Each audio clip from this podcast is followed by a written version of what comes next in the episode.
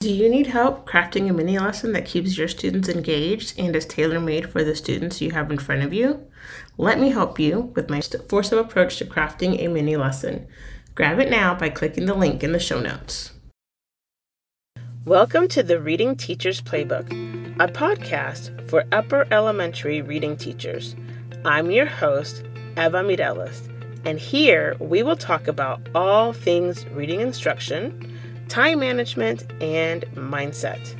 Being an upper elementary reading teacher comes with a unique set of challenges.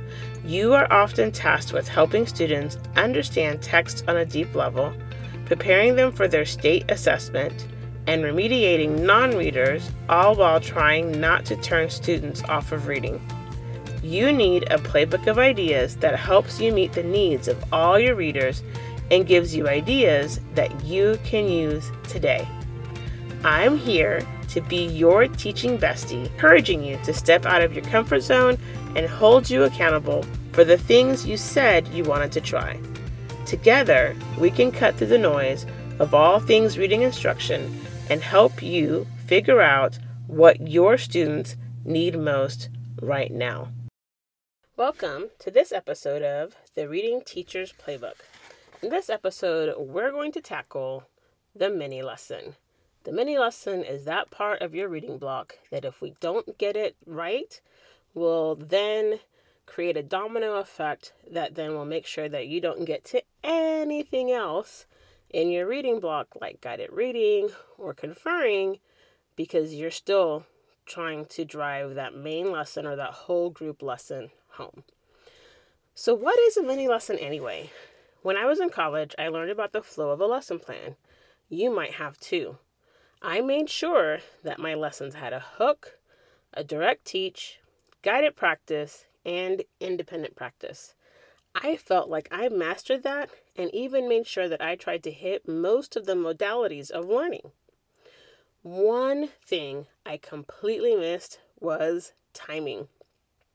My lessons were too long and students would be done, in air quotes you can't see, with my lesson before I was done delivering it.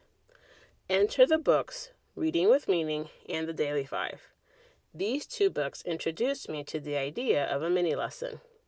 I learned that a mini lesson was an intentional time constrained it was an intentional time constrained and a constrained lesson in which students got to participate in a modified lesson cycle. Most experts recommend that your mini lesson not be more than 10 to 15 minutes long. When I first started out, my mini lessons were 20 minutes long. I was pretty proud because I was trying to wean myself off of 30 to 40 minute lessons after all. At first, I just tried to replicate what I learned in college and included a hook, direct teach, guided practice, and independent practice, usually something involving a worksheet. Then I realized that not every assignment needed to end with a paper pencil activity. I eventually learned the true structure of a mini lesson, which is learning target, which is the what am I going to teach, the connect, how can you connect today's lesson to their everyday life or to something they have learned before. The teach portion or teach it portion. This is the part of the lesson where you teach the lesson using simple student friendly language. The try it portion, where you give students an opportunity to try out the lesson. They may not do it perfectly, but they can start building body memory from the practice they get with you and their peers. And then there's the takeaway. How will they use this lesson in their everyday lives? This podcast is a proud member of the Teach Better Podcast Network. Better today, better tomorrow, and the podcast to get you there. You can find out more at teachbetter.com slash podcasts. Now let's get back to the episode. So now let's talk about the point and purpose of the mini lesson. The mini lesson serves to help you, the teacher, deliver only the content that is most essential to get the student practicing the skill you just taught. In the traditional format of a lesson plan, I used to believe that I could not finish the lesson until I felt like students had mastered it. This is an unrealistic plan, as one lesson is not enough for anyone to master anything. I also bogged my lessons down with filler activities that I thought would be engaging but ate up some precious time.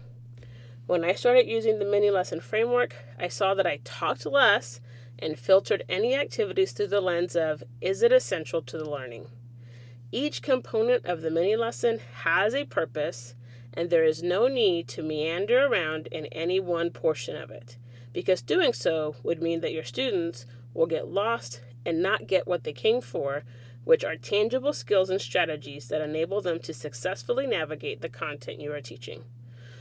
So, to recap, the point and purpose of a mini lesson is to help you give students the strategies and skills they need to successfully navigate the content in an intentional and succinct format.